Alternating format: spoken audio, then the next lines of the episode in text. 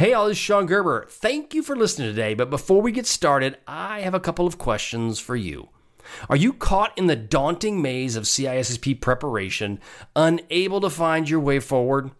That's precisely where I found myself when I began studying for the CISSP. Overwhelmed would be an understatement. There are now an ocean of CISSP training programs available, and are you unsure which ones to trust? I remember the struggle, but there was nothing accessible to me outside of the pricey boot camps. And that's precisely why CISSP cyber training came into existence to illuminate your pathway towards acing the CISSP exam.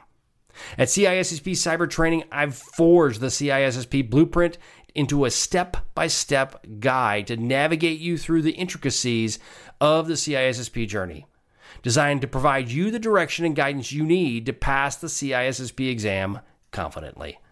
But don't just take my word for it. Listen to what one of my students, Kevin Fallon, had to say about the CISSP blueprint. This is precisely what I needed in your course direction. The blueprint is the perfect roadmap to stay on track. I appreciate its clarity and tangible sense of progress it brings. A phenomenal tool for revision.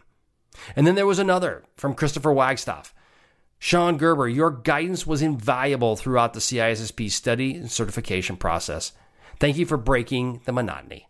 Once you've wrapped up with the podcast, make your next stop CISSPcybertraining.com and let's together turn the tide in your favor, meeting your CISSP goals and catapulting your career in cybersecurity. Now, without further ado, let's get going. Giddy up.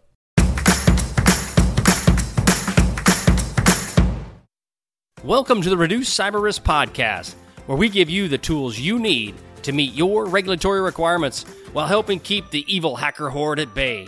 Hi, my name is Shon Gerber, and I'm your host for this action packed, informative podcast. Join me each week as I provide the information you need to best protect your business and reduce your company's cyber risk. All right, let's get going.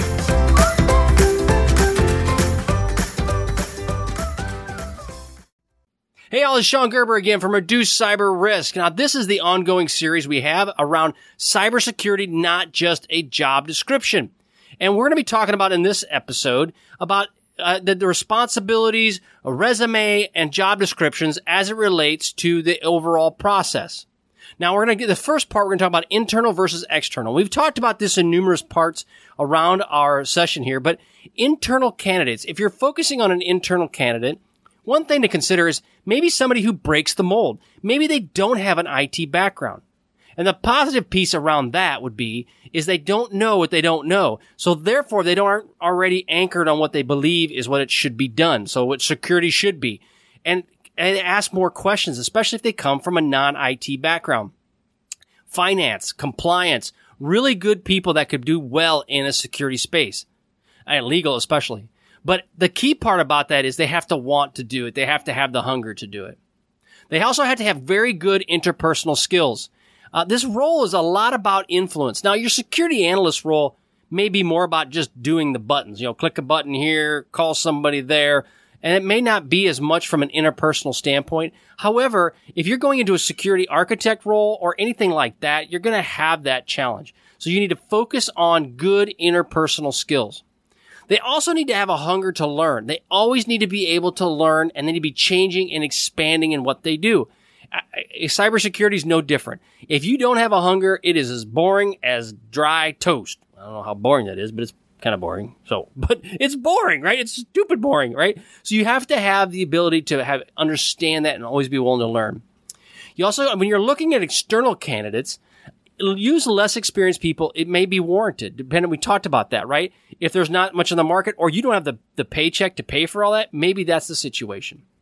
Look for mentors. Okay. Mentors, if they're available. Maybe there's a, another company that's close by that maybe is like a sister company or maybe not a competitor, but they have a security person that they could be a mentor to one of your people. They're hard to find and they're hard to keep, but you need to focus on security people and how you can keep them here for a long term. Okay, responsibilities. Now, the responsibilities of a security person, they are responsible to manage a team. So they may be local or distributed resources, but their purpose is to manage this team. You have business integration. Also, do they have compliance, data privacy, and operational experience? That may be required in many cases. If you hear my cat, there's a reason for it. There's many reasons, but from a compliance, data privacy, and operations standpoint. So there's business integration around that. And th- that's a good background to have, especially if you're in a, a more medium-sized business. That, do they have accountability?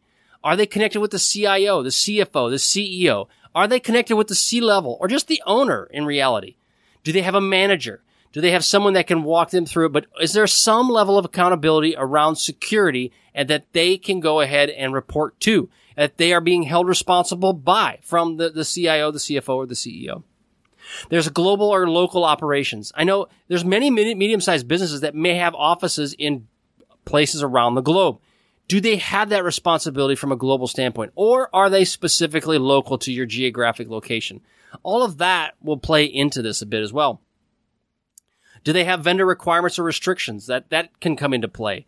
Uh, what about risk assessment requirements? So all of those pieces kind of come into the, being when you have global or uh, local operations. Do there any, any regulatory requirements? Do, are you part of the NYDFS, the New York uh, Department of Financial Services? Okay, so they have a, they require a CISO, or in reality, they require somebody that can do security, uh, responsibility for security within an organization. And you're going to see that a lot. Some people will say, well, I've got to have a security officer. No, not really. You just need to have somebody that can be your responsible person for security. Uh, Chinese cyber law is another person. You got to have someone decide, def, define specifically to, that is your responsible person around Chinese cyber law. So as far as your resume goes, you need to have some key topic areas you need to be aware of. Okay. So if you're a person that you're, if you're looking at resumes or you're putting a resume out there as an individual or as an HR, some key topics that you need to think about. Industrial experience or industry experience doesn't necessarily make the person or the candidate. So you could have a person who's in the chemical manufacturing space apply for a financial role in security they may be gaps in certain areas, but they may have a laundry list of experience that takes them way beyond what the financial services person could find. Do they have regulatory requirements around PS, PCI, DSS, SOX, CFATS, New York Department of Financial Services, and the alphabet soup of acronyms continues on and on and on, right? But do they have to have that regulatory experience? Do they, do they have it or do they need to have it? Uh, do they have a breadth of experience, not just one field? They weren't specifically in just all of banking their entire life. Now that's not a bad thing, but if you're looking for a chemical manufa- a security person for chemical manufacturing, maybe a banker that's or a security person in banking their entire life may not be your best choice. However, if you don't have any other choices, maybe it is your best choice. So that's just something to consider around that. Uh, is the person involved in security organizations? ISC squared, ISACA, any of these things that are out there. So are they involved in those? Do they have any government involvement? Did they come from a government background? Many security people come from the government. That's where I came from. Okay. As a commander of a red team, uh, that all we did was penetration testing and we used to hack all kinds of systems, but there was a government that did it, right? And that's what I was part of. And we could get away with hacking those systems because in reality, that the government owns those systems. I didn't have to worry about being put in jail for hacking into a system. Now, if you do that in any other job going, yeah, I'm going to hack my neighbor and just see what happens, or I'm going to hack my competitor and just see what happens, you're probably going to go break big rocks into little rocks. So don't do it. Okay. Just avoid that. Um, but good talent does pose challenges, right? So you, you've got to understand if you get these good people, you're going to have to keep them. And what's going to keep them? Money, fulfillment, uh, location, whatever it might be. But you need to consider those things because if you're not, they're going to go. Security clearance is big deal. Okay. If you can get somebody with a security clearance, you better need a security clearance. Um, the security clearance is only good for a certain period of time. So that's just something to kind of consider. But if your job requires a clearance, those are even harder to find. Okay. I had a clearance. It's now gone. So if someone wants to come back and, and pull me on as a contractor, they'll have to go back and readjudicate my clearance, right? So now they don't have to go all the way back to the beginning. They just go back where I left off. However, the simple fact of the matter is they still have to go back and that costs money and time. As far as a job description goes, you need to put out there the responsibilities. So the person designs, builds, tests, etc. Those keywords that walk people through what is the expectation. So if you are looking from a business business of being the individual, what are the responsibilities of the role? Do you really want to do that? If you're an HR person, what are you trying to accomplish? Design, build, test, et cetera, et cetera, et cetera. You're going to need some help in that, right? And driving information security within an organization. That's another key bullet, right? You're trying to put this into the organization. Now we've talked about if you don't have support from leadership and you say you're going to do that, from an individual standpoint, you need to challenge the HR person if you got a job or an interview and they say they want to drive information security within an organization. You need to challenge them on that and ask them, is that really true? Do I have support from leadership to do that? But from an HR point of view, you need, if you put that down, that needs to be a culture within your organization that drives information security. Also, you can put down the implement security measures. You know, these are just key responsibilities. Uh, now, some key duties would be conducting regular systems tests, monitoring, ensuring compliance and governance, protecting intellectual property, reviewing current system security measures, and implementing enhancements. Those are kind of the key duties that a, security person would be doing. So again, responsibilities, design, build, test, key duties, go go make sure that it's compliant and that you are protecting our IP. Another thing to think about is skills and competencies. Extensive experience in information security and or IT risk management. Solid knowledge and experience with firewalls, encryption, strong customer focus, right? Able to meet demands of internal and external users. Those are some key job descriptions that are skills and competencies that you may require within your organization for a security person We talked about secure certification requirements, CISSP, CISM, uh, certified ethical hacker, so on and so forth.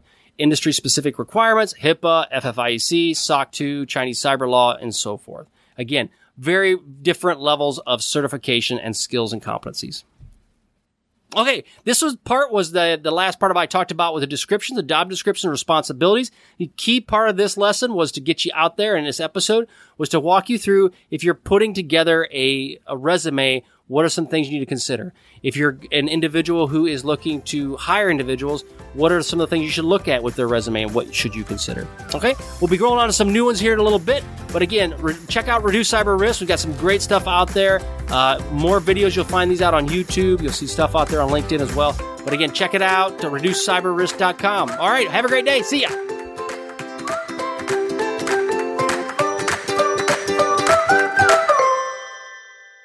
Thanks so much for listening today, as it was my pleasure to prep you for the CISSP exam. But are you interested in some free CISSP exam questions? Head on over to CISSPquestions.com and sign up to join my email list, and you will gain access to 30 free CISSP questions each and every month. That's a total of 360 questions just for signing up with CISSP Cyber Training. You will also gain access to other free resources, so just head on over to freecisspquestions.com or CISSPcybertraining.com and sign up today. All right, have a wonderful day, and we'll catch you on the flip side. See ya.